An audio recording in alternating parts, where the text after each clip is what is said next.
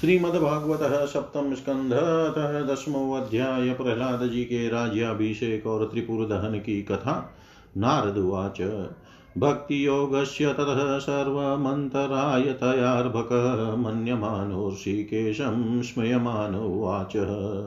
प्रह्लादुवाच मा माँ प्रलोभयोतपत्यासक्तं कामेषु तैर्वरै तत्सङ्गभीतो निर्वीणो मुमुक्षुस्त्वामुपाश्रितः भृत्यलक्षणजिज्ञासुर्भक्तं कामेष्वचोदयत् भवान् संसारबीजेषु हृदयग्रन्थिषु प्रभो नान्यथा ते अखिलगुरो घटेत करुणात्मन यस्त आशिष आशास्ते न सभृत्य स वै वणिक् आशासानो न वै भृत्य स्वामिन्याशिषात्मन न स्वामी भृत्यतः स्वाम्यमिच्छनयोरति चाशिष अहं त्वकामस्त्वद्भक्तस्त्वं च स्वाम्यनप्राश्रय। नान्यथेहावयोरर्थो राजसेवकयोरिव। यदि राशिष मे कामान् वरास्त्वं वरदर्शभ कामानां हृद्यशरोऽहं भवतस्तु ऋणे वरम्।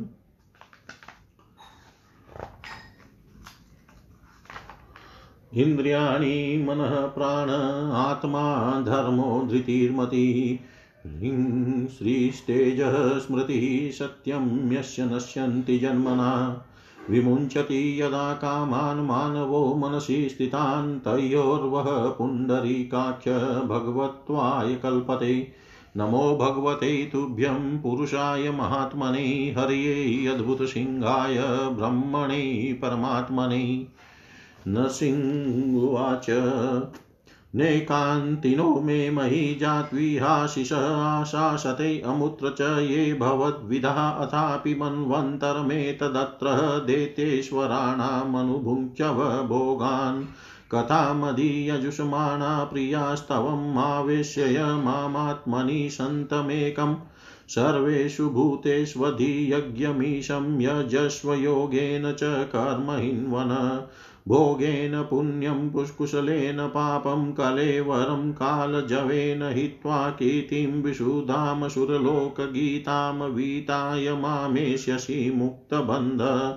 य एतत् कीर्तयेन मह्यं त्वया गीतमिदं नर। त्वा, त्वां च माँ च स्मरणकाले कर्मबन्धात् प्रमुच्यते। प्रह्लादुवाच वरं वरय एतदते वरदेशान् महेश्वर, यद निन्दतः पिता मे त्वां विद्वांस्ते जयेश्वरं विद्धामासा शय साक्षात् सर्वलोकगुरुं प्रभुं भभ्रातृहेति मृषा दृष्टिस्त्वद्भक्ते मयि चागवान्। तस्मात् पिता मे पूयेत दुरन्तादचुस्तरादघात् पूतस्ते पाङ्गसन्दृष्टस्तदा कृपणवत्सल। श्रीभगवानुवाच। त्रिः सप्तभिः पिता पुतः पितृभिः सह तेन्नघ यतः साधु अस्य गृहे जातो भवान् वै कुलपावन।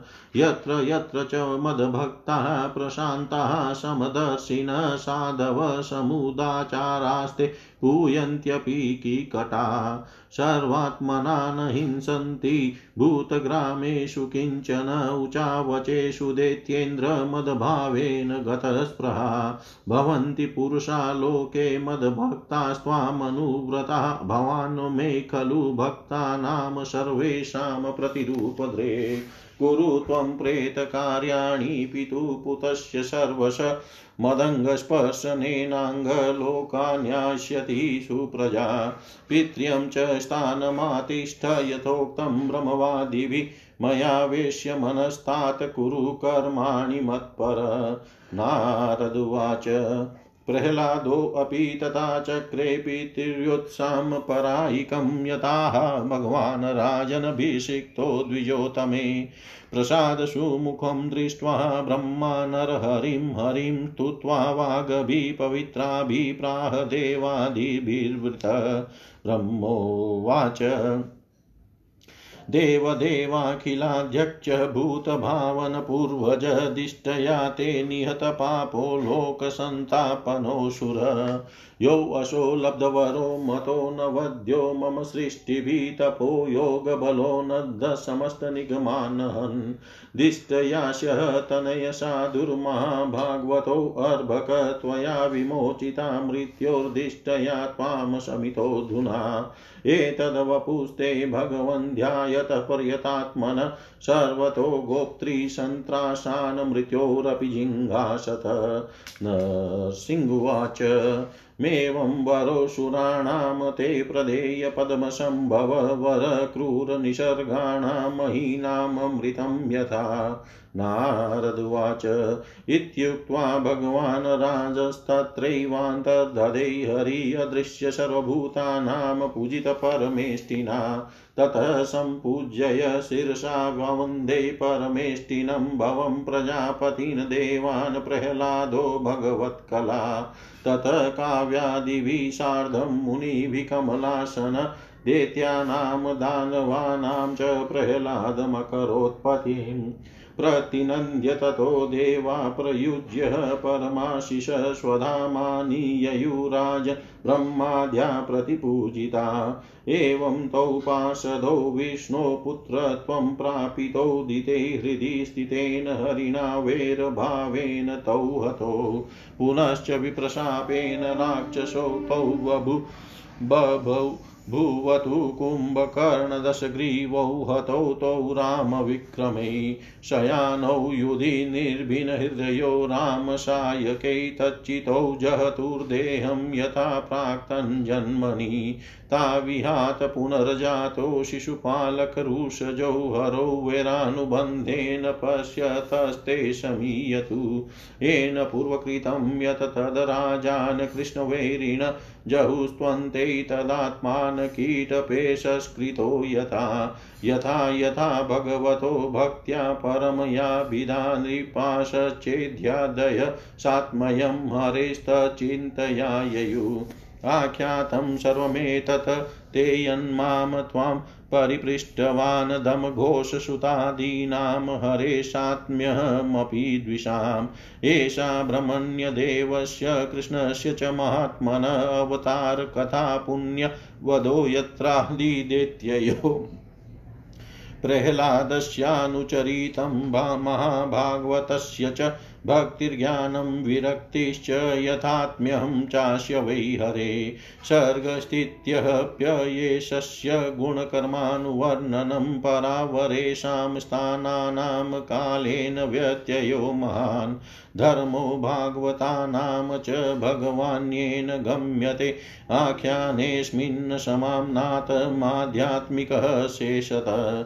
य एततः पुण्यमाख्यानं विष्णोर्वीर्योपबृहीतम् कीर्तये श्रद्धया श्रुत्वा कर्मपाशैर्विमुच्यते। एतद स आदिपुरुषस्य मृगेन्द्रलीलां वधं प्रयतपठेत्। दैत्यात्मजस्य च शतां प्रवरस्य पुण्यं श्रुत्वानुभावमकुतो द्वयमेति लोकम्। यूयं निलोके बत भूरिभागा लोकं पुनानां मुनयो अभियन्ति येषां गृहाणा वसतीति साक्षात् गूढं परं ब्रह्ममनुष्यलिङ्गं स वा अयं ब्रह्मः महद्विमृगय कैवल्यनिर्वाणसुखानुभूति प्रियसुहृदव खलु मातुलेय आत्मा हरणीयो विधि कृदगुरुश्च न यस्य साक्षादभवपद्मजादिभिरूपं धिया वस्तुतयोपवर्णितं मौनेन भक्त्योपशमेन पूजित, प्रसीदतामेष स सात्वतां पति, स एष भगवान् राजनव्यतनोदविहतं यश पुरा रुद्रस्य देवस्य मयेनानन्तमायिना। राजोवाच कस्मिन् कर्मणि देवस्य मयोऽहं जगदीशितु। यथा चोपचिता कीर्तिः कृष्णेनानेन कथ्यतां नारदुवाच निर्जिता असुरा देवैर्युध्यनेनोपबृहीते मायिनां परमाचार्यमयं शरणमाययु। स निर्माय पुरस्तिस्रो हेमिरोप्यायशीर्विभु दुर्लक्ष्यापाय संयोगा दुर्वितर्क्य परिच्छदा ताभिस्ते असुरसेनान्यो लोकास्त्रिनशेश्वरान् नृप स्मरन्तो नाशयाञ्चक्रुः पूर्ववेरमलक्षिता ततस्तेषेश्वरा लोका उपासाध्येश्वरं विभो त्राहिनस्तावकान् देवविनिष्ठा स्त्रीपुरालये अथानुगृह्यं भगवान् माभेष्टेति सुरान् विभूषरं धनुषि सन्धाय पुरेशवस्त्रं वयमुञ्चत। ततोऽग्निवर्णा ईशवः उत्पेतुः सूर्यमण्डलात् यथा मयूकसन्दोह नादृशयन्त पुरो यत ते स्पृष्टा अवयशवः सर्वे निपेतु स्म पुरोकशतानानीय महायोगिमयकूपरक्षे अक्षिपत्। सिद्धामृतरसस्पृष्टा वज्रसारामहोजस उत स्तुर्मेघदलना वैद्युता इव भग्नय विलोकय भग्नसङ्कल्पं विमनस्कं वृषध्वजं तदायं भगवान् विष्णुस्त्र विष्णुस्तत्रोपायमकल्पयत्। वत्स आसीत्तदा ब्रह्मा स्वयं विष्णुरयं हि गो प्रविशय त्रिपुरं काले रसकुपामृतं पवो। ते असुरायापि पश्यन्तो न धन्विमोहिता तद्विज्ञाय महायोगी रसपालानिधं जगो।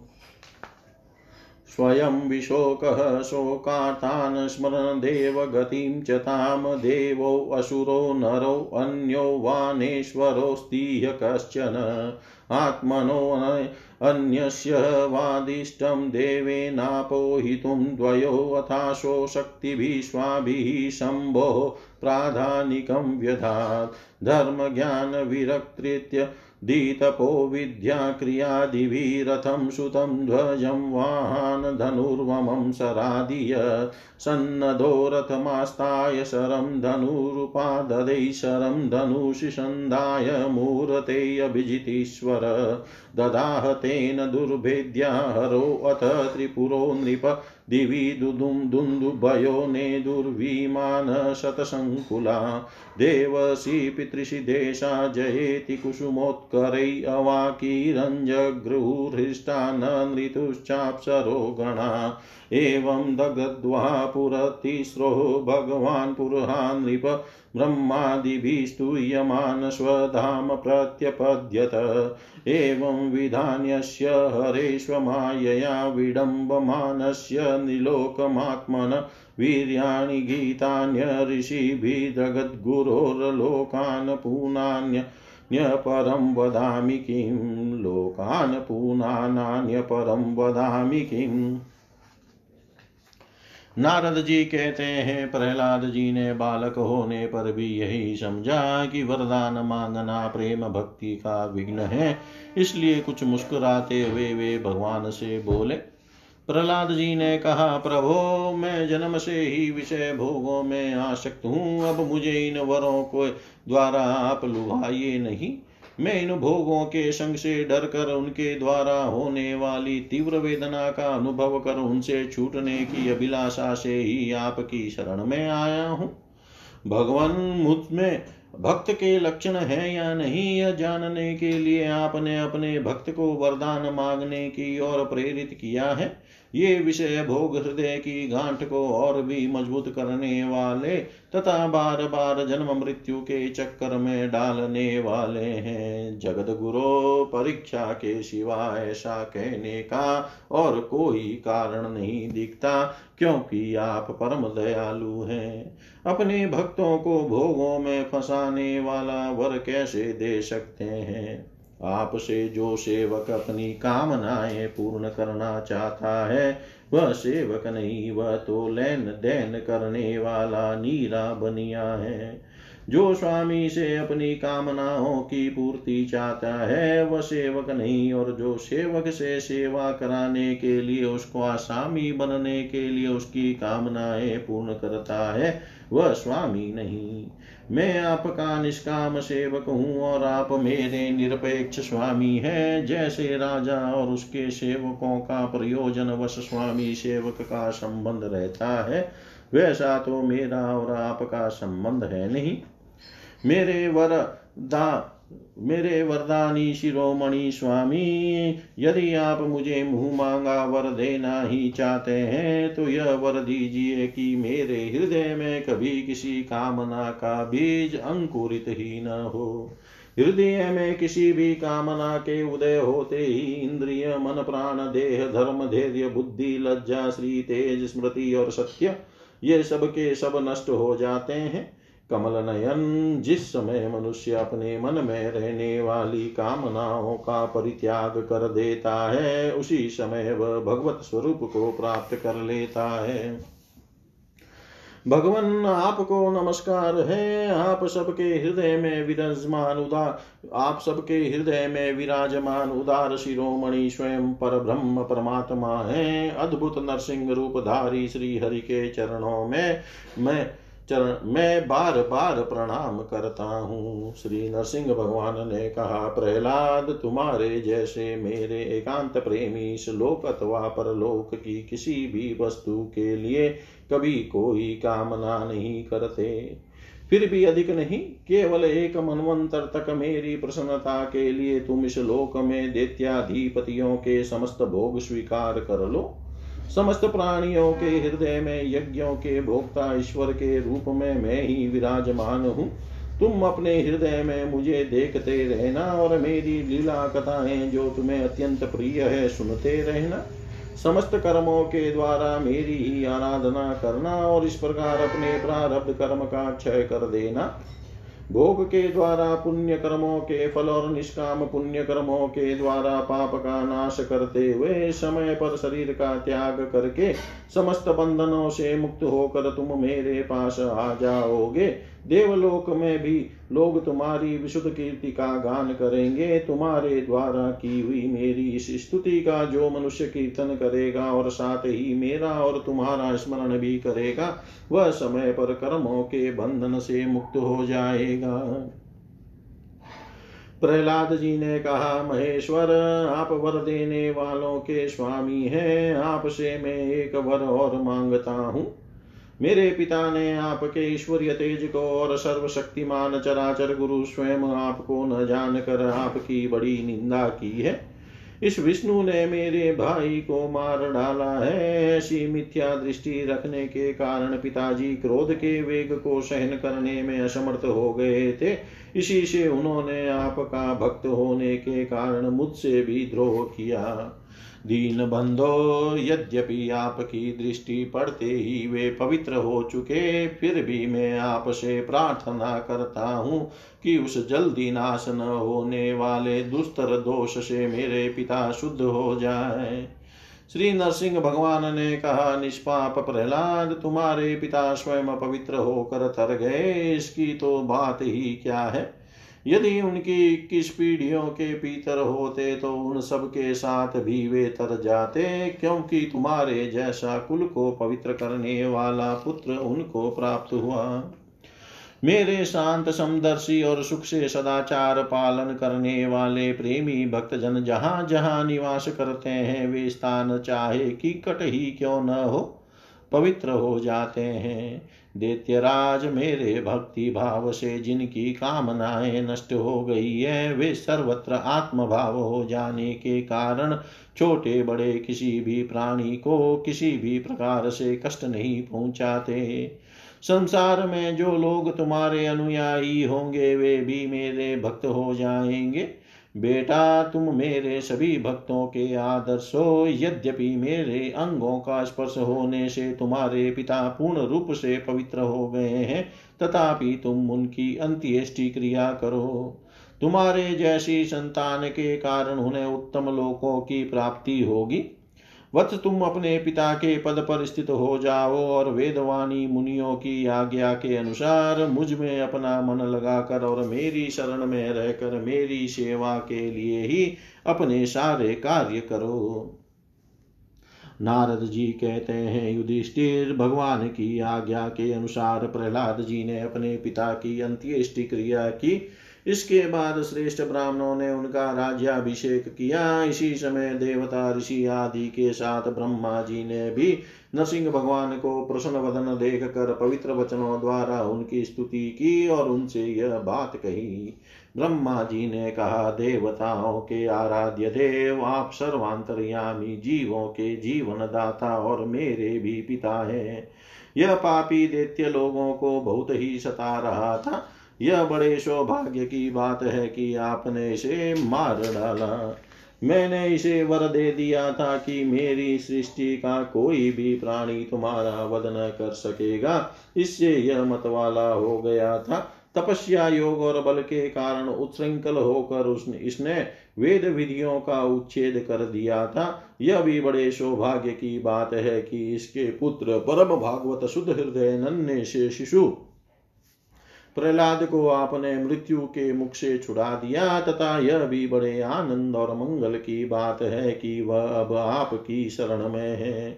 भगवान, आपके इस नरसिंह रूप का ध्यान जो कोई एकाग्र मन से करेगा, उसे यह सब प्रकार के भयों से बचा लेगा। यहाँ तक कि मारने की इच्छा से आई हुई मृत्यु भी, उसका कुछ न बिगाड़ सकेगी। श्री नरसिंह भगवान बोले, ब्रह्मा जी, आप दैत्यों को ऐसा वर न दिया करें, जो स्वभाव से ही क्रूर है, उनको दिया हुआ वर तो वैसा ही है, जैसा सांपों को दूध पिलाना। नारद जी कहते हैं, युधिष्ठिर, नरसिंह भगवान इतना कहकर और ब्रह्मा जी के द्वारा की हुई पूजा को स्वीकार करके वही अंतर्धान समस्त प्राणियों के लिए अदृश्य हो गए। इसके बाद प्रहलाद जी ने भगवत स्वरूप ब्रह्मा शंकर की तथा प्रजापति और देवताओं की पूजा करके उन्हें माथा टेक कर प्रणाम किया।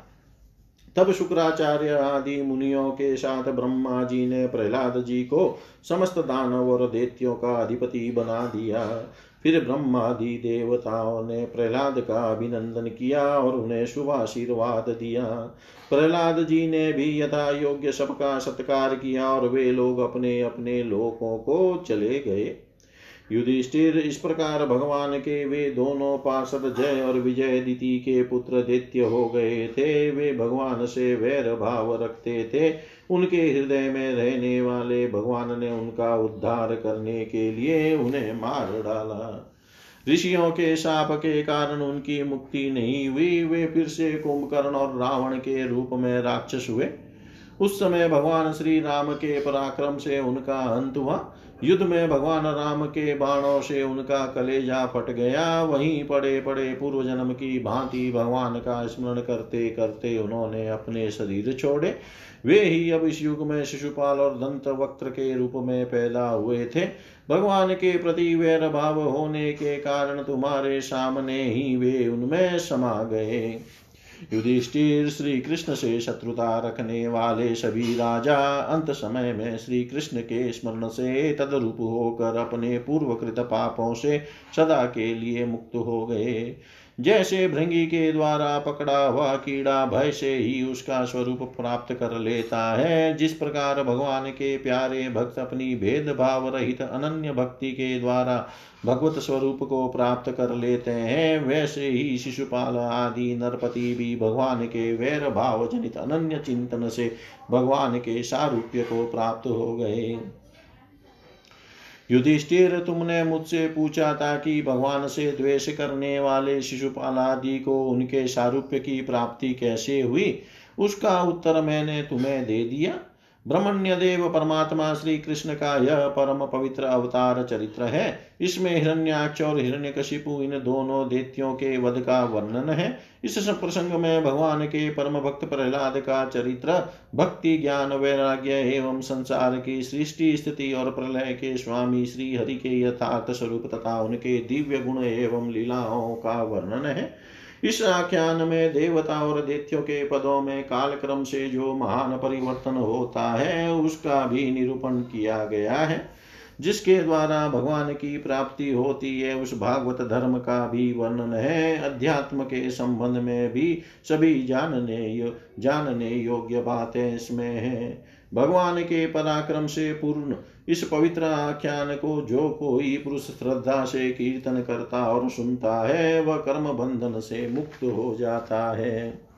जो मनुष्य परम पुरुष परमात्मा की, यह श्री नरसिंह लीला सेनापतियों सहित हिरण्य कशिपु का वध और संत शिरोमणि प्रहलाद जी का पावन प्रभाव एकाग्र मन से पढ़ता और सुनता है, वह भगवान के अभय पद वैकुंठ को प्राप्त होता है। युधिष्ठिर, इस मनुष्य लोक में तुम लोगों के भाग्य अत्यंत प्रशंसनीय है। क्योंकि तुम्हारे घर में साक्षात पर ब्रह्म परमात्मा मनुष्य का रूप धारण करके गुप्त रूप से निवास करते हैं। इसी से सारे संसार को पवित्र कर देने वाले ऋषि मुनि बार बार उनका दर्शन करने के लिए चारों ओर से तुम्हारे पास आया करते हैं। बड़े बड़े महापुरुष निरंतर जिनको ढूंढते रहते हैं, जो माया के लेश से रहित परम शांत परमानंदानुभव स्वरूप पर ब्रह्म परमात्मा है, वे ही तुम्हारे प्रिय हितेशी, ममेरे भाई, पूज्य, आज्ञाकारी, गुरु और स्वयं आत्मा श्री कृष्ण है। शंकर, ब्रह्मा आदि भी अपनी सारी बुद्धि लगाकर वे यह है, इस रूप में उनका वर्णन नहीं कर सके, फिर तो हम कर ही कैसे सकते हैं? हम तो मौन भक्ति और संयम के द्वारा ही उनकी पूजा करते हैं कृपया हमारी यह पूजा स्वीकार करके भक्त वत्सल भगवान हम पर प्रसन्न हो। युधिष्ठिर, यही एकमात्र आराध्य देव है। प्राचीन काल में बहुत बड़े मायावी माया सुर ने जब रुद्रदेव की कमनीय कीर्ति में कलंक लगाना चाहता तब इन्हीं भगवान श्री कृष्ण ने फिर से उनके यश की रक्षा और का और विस्तार किया था। राजा युधिष्ठिर ने पूछा, नारद जी, मैं दानव किस कार्य में जगदीश्वर रुद्रदेव का यश नष्ट करना चाहता था और भगवान श्री कृष्ण ने किस प्रकार उनके यश की रक्षा की? आप कृपा करके बतलाइए। नारद जी ने कहा, एक बारिनी भगवान श्री कृष्ण से शक्ति प्राप्त करके देवताओं ने युद्ध में असुरों को जीत लिया। श्री कृष्ण से शक्ति प्राप्त करके देवताओं ने युद्ध में असुरों को जीत लिया था। उस समय सबके सब असुर मायावियों के परम गुरु मैं दानव की शरण में गए। शक्तिशाली मयासुर ने सोने, चांदी और लोहे के तीन विमान बना दिए। वे विमान क्या थे? तीन पूर ही थे। वे इतने विलक्षण थे कि उनका आना जाना जान नहीं पड़ता था। उनमें अपरिमित सामग्रियाँ भरी हुई थी। युधिष्ठिर दैत्य सेनापतियों के मन में तीनों लोक और लोकपतियों के प्रति वैर भाव तो था ही। अब उसकी याद करके उन तीनों विमानों के द्वारा वे उनमें छिपे रहकर सबका नाश करने लगे। तब लोकपालों के साथ सारी प्रजा भगवान शंकर की शरण में गई और उनसे प्रार्थना की कि प्रभो, त्रिपुर में रहने वाले असुर हमारा नाश कर रहे हैं, हम आपके हैं, अतः देवादि देव, आप हमारी रक्षा कीजिए। उनकी प्रार्थना सुनकर भगवान शंकर ने कृपापूर्ण शब्दों में कहा, डरो मत। फिर उन्होंने अपने धनुष पर बाण चढ़ाकर तीनों पूरों पर छोड़ दिया। उनके उस बाण से सूर्यमंडल से निकलने वाली किरणों के समान अन्य बहुत से बाण निकले। उनमें से मानो आग की लपटें निकल रही थी। उनके कारण उन पूरों का दिखना बंद हो गया। उनके स्पर्श से सभी विमानवासी निष्प्राण होकर गिर पड़े। महामायावी मैं बहुत से उपाय जानता था। वह उन देत्यों को उठा लाया और अपने बनाए हुए अमृत के कुएँ में डाल दिया। उस सिद्ध अमृत रस का स्पर्श होते ही असुरों का शरीर अत्यंत तेजस्वी और वज्र के समान सुदृढ़ हो गया। वे बादलों को विदीर्ण करने वाली बिजली की आग की तरह उठ खड़े हुए। इन्हीं भगवान श्री कृष्ण ने जब देखा कि महादेव जी तो अपना संकल्प पूरा न होने के कारण उदास हो गए हैं तब उन असुरों पर विजय प्राप्त करने के लिए इन्होंने एक युक्ति की। यही भगवान विष्णु उस समय गौ बन गए और ब्रह्मा जी बछड़ा बने। दोनों ही मध्यान्ह के समय उन तीनों पूरों में गए और उस सिद्ध रस के कुएँ का सारा अमृत पी गए। यद्यपि उसके रक्षक दैत्य इन दोनों को देख रहे थे, फिर भी भगवान की माया से वे इतने मोहित हो गए थे कि इन्हें रोक न सके। जब उपाय जानने वालों में श्रेष्ठ मयासुर को यह बात मालूम हुई, तब भगवान की इस लीला का स्मरण करके उसे कोई शोक न हुआ। शोक करने वाले अमृत रक्षकों से उसने कहा, भाई देवता, सुर, मनुष्य अथवा और कोई भी प्राणी अपने पराये अथवा दोनों के लिए जो प्रारब्ध का विधान है, उसे मिटा नहीं सकता था। जो होना था हो गया शोक करने का क्या कारण? शोक कर, शोक करके क्या करना है? इसके बाद भगवान श्री कृष्ण ने अपनी शक्तियों के द्वारा भगवान शंकर के युद्ध की सामग्री तैयार की। उन्होंने धर्म से रथ, ज्ञान से सारथी, वैराग्य से ध्वजा, ऐश्वर्य से घोड़े, तपस्या से धनुष्य, विद्या से कवच, क्रिया से बाण तथा अपनी अन्य शक्तियों से अन्य वस्तुओं का निर्माण किया। इन सामग्रियों से सज धज कर भगवान शंकर रथ पर सवार हुए एवं धनुष बाण धारण किया। भगवान शंकर ने अभिजित मुहूर्त में धनुष बाण, धनुष पर बाण चढ़ाया और उन तीनों दुर्भेद्य विमानों को भस्म कर दिया। युधिष्ठिर उसी समय स्वर्ग में धुंधुभ्या बजने लगी। सैकड़ों विमानों की भीड़ लग गई देवता ऋषि पितर और सिद्धेश्वर आनंद से जय जयकार करते हुए पुष्पों की वर्षा करने लगे।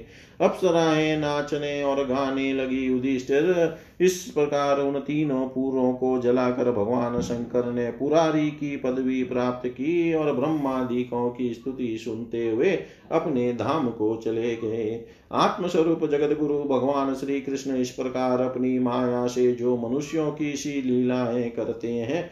ऋषि लोग उन्हीं अनेकों लोक पावन लीलाओं का गान किया करते हैं। बताओ, अब मैं तुम्हें और क्या सुनाऊं?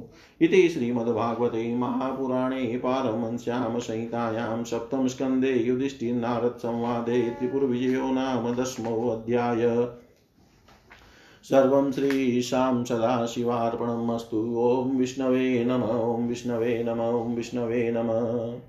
श्रीमद्भागवत सप्तम स्कंद एकादशो अध्याय मानव धर्म, वर्ण धर्म और स्त्री धर्म का निरूपण।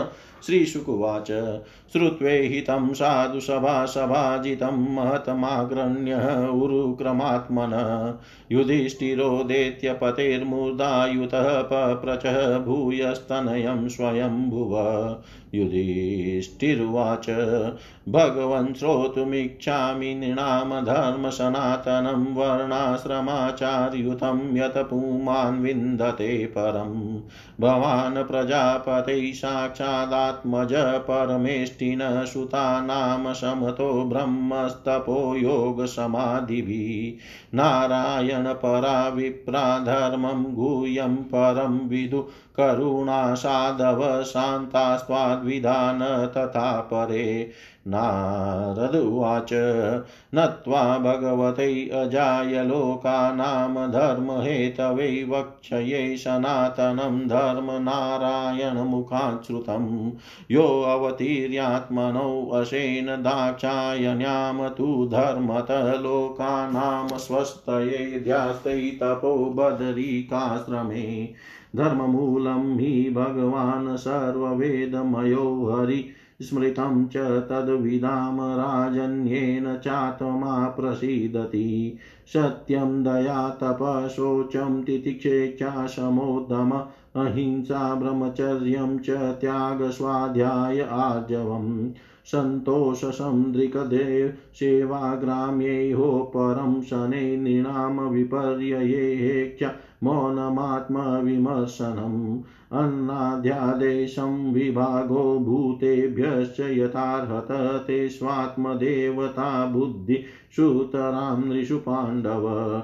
श्रवणं, कीर्तनं चास्य स्मरणं महतां गते सेवे ज्यावनतीर्दास्यं शक्यमात्मसमर्पणम्।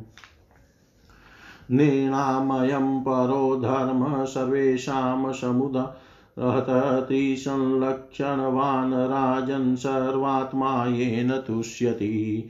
संस्कारा यद विचिन्ना स द्विजो अजो जगात्यमयिज्याध्ययन्नदानानि विहितानि द्विजन्मनाम जन्मकर्म वधातानां क्रिया चास्रं चोदिता विप्रस्याध्ययन्नादीनि षडन्यस्या प्रतिग्रहराज्ञो वृत्ति प्रजा गोप्तुरविप्रादवाकरादिभिः वेश्यस्तु वातावृत्तिश्च नित्यं भ्रमकुलानुगशूद्रस्य द्विजशुश्रूषा वृत्तिश्च स्वामिनो भवेत् वाता विचित्रशालीनया यावरशिलोञ्चनं विप्रवृत्तिश्चतुर्ध्येयं श्रेयसी चोत्तरोत्तरा जगन्योनोत्तमावृत्तिमनापदि भजे नर ऋते राजन्यमापत्सु सर्वेषामपि सर्वश। ऋतामृताभ्यां जीवेत मृतेन प्रमृतेन वा सत्यानृताभ्यां जीवेत न स्ववृत्या कथञ्चन ऋतमुञ्च शीलं प्रोक्तममृतं यद्याचितमृतं तु नित्ययाच्य याचना स्यात् प्रमृतं कर्षणं स्मृतं, सत्यानृतं तु वाणिज्यं स्ववृत्तिर्निचसेवनं वजयेत तां सदा विप्रो राजन्यश्च जुगुप्सितां। सर्ववेदमयो विप्रः सर्वदेवमयो नृप, समोदमस्तपशोचं सन्तोषक्षान्तिराजवं ज्ञानं दयाच्युतात्मतो सत्यं च ब्रह्मलक्षणम्।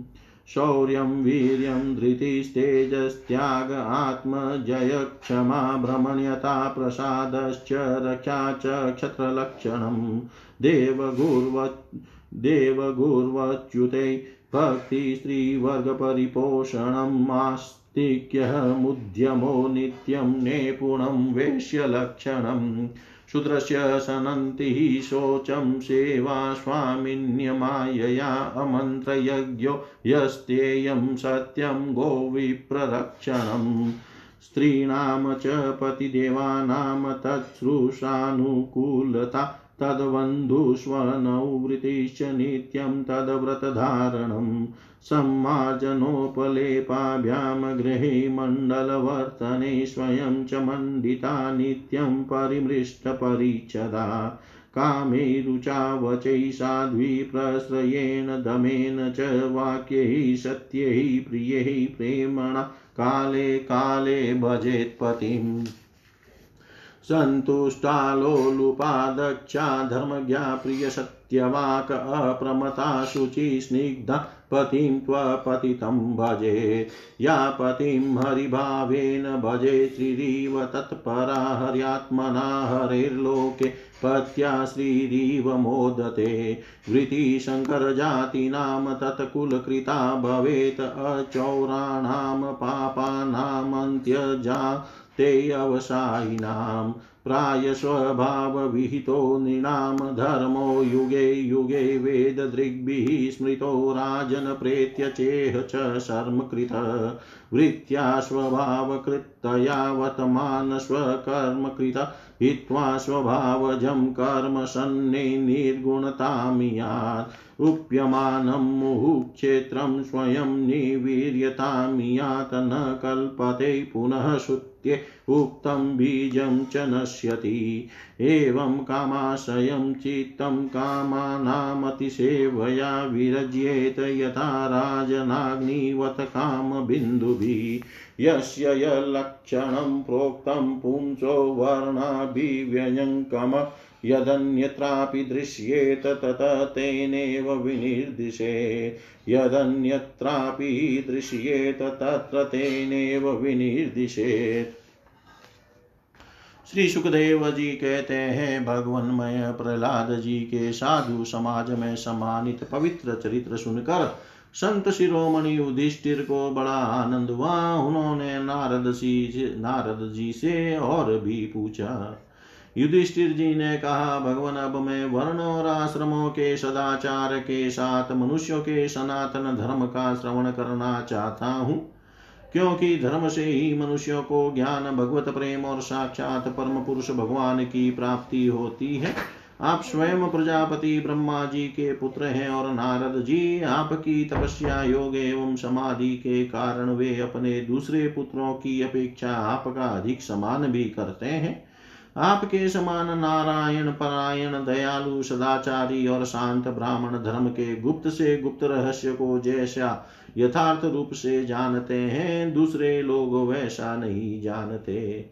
नारद जी ने कहा, युधिष्ठिर, अजन्मा भगवान ही समस्त धर्मों के मूल कारण है। वही प्रभु चराचर जगत के कल्याण के लिए धर्म और दक्ष पुत्री मूर्ति के द्वारा अपने अंश से अवतीर्ण होकर बद्रिकाश्रम में तपस्या कर रहे हैं। उन नारायण भगवान को नमस्कार करके उन्हीं के मुख से सुने हुए सनातन धर्म का मैं वर्णन करता हूँ। युधिष्ठिर सर्ववेद स्वरूप भगवान श्री हरि, उनका तत्व जानने वाले महर्षियों की स्मृतियाँ और जिससे आत्मग्लानी न होकर आत्म प्रसाद की उपलब्धि हो, वह कर्म धर्म के मूल है। युधिष्ठिर धर्म के ये तीस लक्षण शास्त्रों में कहे गए हैं। सत्य दया तपस्या, शोच, तितिक्षा, उचित अनुचित विचार उचित अनुचित का विचार, मन का संयम, इंद्रियों का संयम, अहिंसा, ब्रह्मचर्य, त्याग, स्वाध्याय, सरलता, संतोष, समदर्शी, महात्माओं की सेवा, धीरे धीरे सांसारिक भोगों की चेष्टा से निवृत्ति, मनुष्य के अभिमान, पूर्ण प्रयत्नों का फल उल्टा ही होता है। ऐसा विचार मौन, आत्मचिंतन प्राणियों को अन आदि का यथा योग्य विभाजन, उनमें और विशेष करके मनुष्यों में अपने आत्मा तथा इष्ट देव का भाव संतों के परमाश्रय, भगवान श्री कृष्ण के नाम गुण लीला आदि का श्रवण, कीर्तन, स्मरण, उनकी सेवा, पूजा और नमस्कार, उनके प्रति दास्य शक्य और आत्मसमर्पण, यह तीस प्रकार का आचरण सभी मनुष्यों का परम धर्म है। इसके पालन से सर्वात्मा भगवान प्रसन्न होते हैं।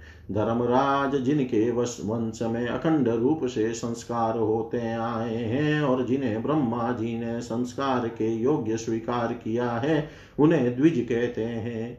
जन्म और कर्म से शुद्ध द्विजों के लिए यज्ञ, अध्ययन, दान और ब्रह्मचार्य आदि आश्रमों के विशेष कर्मों का विधान है। अध्ययन, अध्यापन, दान लेना, दान देना और यज्ञ करना। यज्ञ कराना, यह छह कर्म ब्राह्मण के हैं। क्षत्रिय को दान नहीं लेना चाहिए। प्रजा की रक्षा करने वाले क्षत्रिय का जीवन निर्वाह ब्राह्मण के सिवा और सबसे यथा योग्य कर तथा दंड जुर्माना आदि के द्वारा होता है।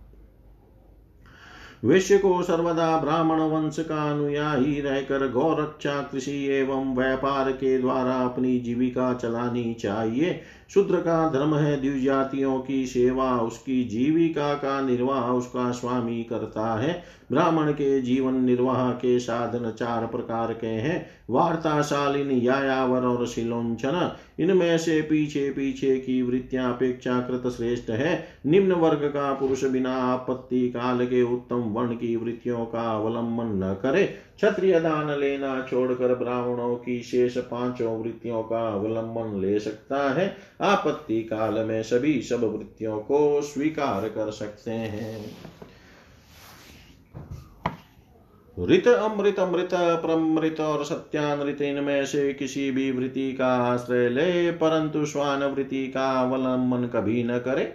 बाज़ार में पड़े हुए अन उंच तथा खेतों में पड़े हुए अन शील को बिनकर शिलोंच वृत्ति से जीविका निर्वाह करना रित है। बिना मांगे जो कुछ मिल जाए, उसी अयाचित शालीन वृत्ति के द्वारा जीवन निर्वाह करना अमृत है। नित्य मांग कर लाना, अर्थात यायावर वृत्ति के द्वारा जीवन यापन करना मृत है। कृषि आदि के द्वारा वार्ता प्रवृत्ति से जीवन निर्वाह करना प्रमृत है। वाणिज्य सत्यानृत है और निम्न वर्ण की सेवा करना स्वानवृत्ति है। ब्राह्मण और क्षत्रिय को इस अंतिम निंदित वृत्ति का कभी आश्रय नहीं लेना चाहिए, क्योंकि ब्राह्मण सर्ववेदमय और क्षत्रिय राजा सर्वदेवमय है। सम दम तपसोच, संतोष, क्षमा, सरलता, ज्ञान तथा ज्ञान दया, भगवत परायणता और सत्य ये ब्राह्मण के लक्षण है। युद्ध में उत्साह, वीरता, धीरता, तेजस्विता, त्याग, मनोजय, क्षमा ब्राह्मणों के प्रति भक्ति, अनुग्रह और प्रजा की रक्षा करना ये क्षत्रिय के लक्षण है। देवता, गुरु और भगवान के प्रति भक्ति, अर्थ, धर्म और काम, इन तीनों पुरुषार्थों की रक्षा करना, आस्तिकता, उद्योगशीलता और व्यावहारिक निपुणता, ये वैश्य के लक्षण है। उच्च वर्णों के सामने विनम्र रहना, पवित्रता स्वामी की निष्कपट सेवा, वैदिक मंत्रों से रहित यज्ञ चोरी न करना, सत्य तथा गौ ब्राह्मणों की रक्षा करना, ये शूद्र के लक्षण है। पति की सेवा करना, उसके अनुकूल रहना, पति के संबंधियों को प्रसन्न रखना और सर्वदा पति के नियमों की रक्षा करना, ये पति को ही ईश्वर मानने वाली पतिव्रता स्त्रियों के धर्म है। साध्वी स्त्री को चाहिए कि झाड़ने, बुहारने, लीपने तथा चौक पूरने आदि से घर को और मनोहर वस्त्राभूषणों से अपने शरीर को अलंकृत रखे, सामग्रियों को साफ़ सुथरी रखे, अपने पति देव की छोटी बड़ी इच्छाओं को समय के अनुसार पूर्ण करे। विनय इंद्रिय संयम, सत्य एवं प्रिय वचनों से प्रेम पूर्वक पति देव की सेवा करे। जो कुछ मिल जाए उसी में संतुष्ट रहे, किसी भी वस्तु के लिए ललचावे नहीं। सभी कार्यों में चतुर एवं धर्मज्ञ हो, सत्य और प्रिय बोले, अपने कर्तव्य में सावधान रहे, पवित्रता और प्रेम से परिपूर्ण रहकर यदि पति पतित न हो तो उसका सहवास करे। जो लक्ष्मी जी के समान पति परायणा होकर अपने पति की उसे साक्षात भगवान स्वर का स्वरूप समझकर सेवा करती है, उसके पतिदेव वैकुंठ लोक में भगवत सारूप्य को प्राप्त होते हैं और वह लक्ष्मी जी के समान उनके साथ आनंदित होती है। युधिष्ठिर जो चोरी तथा अन्य अन्य पाप कर्म नहीं करते, उन अंत्यज तथा चांडाल आदि अंत्यवसायी वन शंकर जातियों की वृत्तियाँ वे ही है जो कुल परंपरा से उनके यहाँ चली आई है। वेददर्शी ऋषि मुनियों ने युग युग में प्राय मनुष्यों के स्वभाव के अनुसार धर्म की व्यवस्था की है। वही धर्म उनके लिए इस लोक और परलोक में कल्याणकारी है, जो स्वाभाविक वृत्ति का आश्रय लेकर अपने स्वधर्म का पालन करता है, वह धीरे धीरे उन स्वाभाविक कर्मों से भी ऊपर उठ जाता है और गुणातीत तो हो जाता है। महाराज, जिस प्रकार बार बार बोने से खेत स्वयं ही शक्तिहीन हो जाता है और उसमें अंकुर उगना बंद हो जाता है, यहाँ तक कि उसमें बोया हुआ बीज भी नष्ट हो जाता है, उसी प्रकार यह चित जो वासनाओं का खजाना है, विषयों का अत्यंत सेवन करने से स्वयं ही उब जाता है, परंतु स्वल्प भोगों से ऐसा नहीं होता जैसे एक एक बूंद घी डालने से आग नहीं बुझती, परंतु एक ही साथ अधिक घी पड़ जाए तो वह बुझ जाती है। जिस पुरुष के वर्ण को बतलाने वाला जो लक्षण कहा गया है, वह यदि दूसरे वर्ण वाले में भी मिले तो उसे भी उसी वर्ण का समझना चाहिए। इति श्रीमद्भागवते महापुराणे पारमंस्यां संहितायां सप्तमस्कन्धे युधिष्ठिरनारदसंवादे सदाचारनिर्णयो नामेकादशोऽध्याय सर्वं श्रीशां सदाशिवार्पणम् अस्तु। ॐ विष्णवे नम, ॐ विष्णवे नम, ॐ विष्णवे नमः।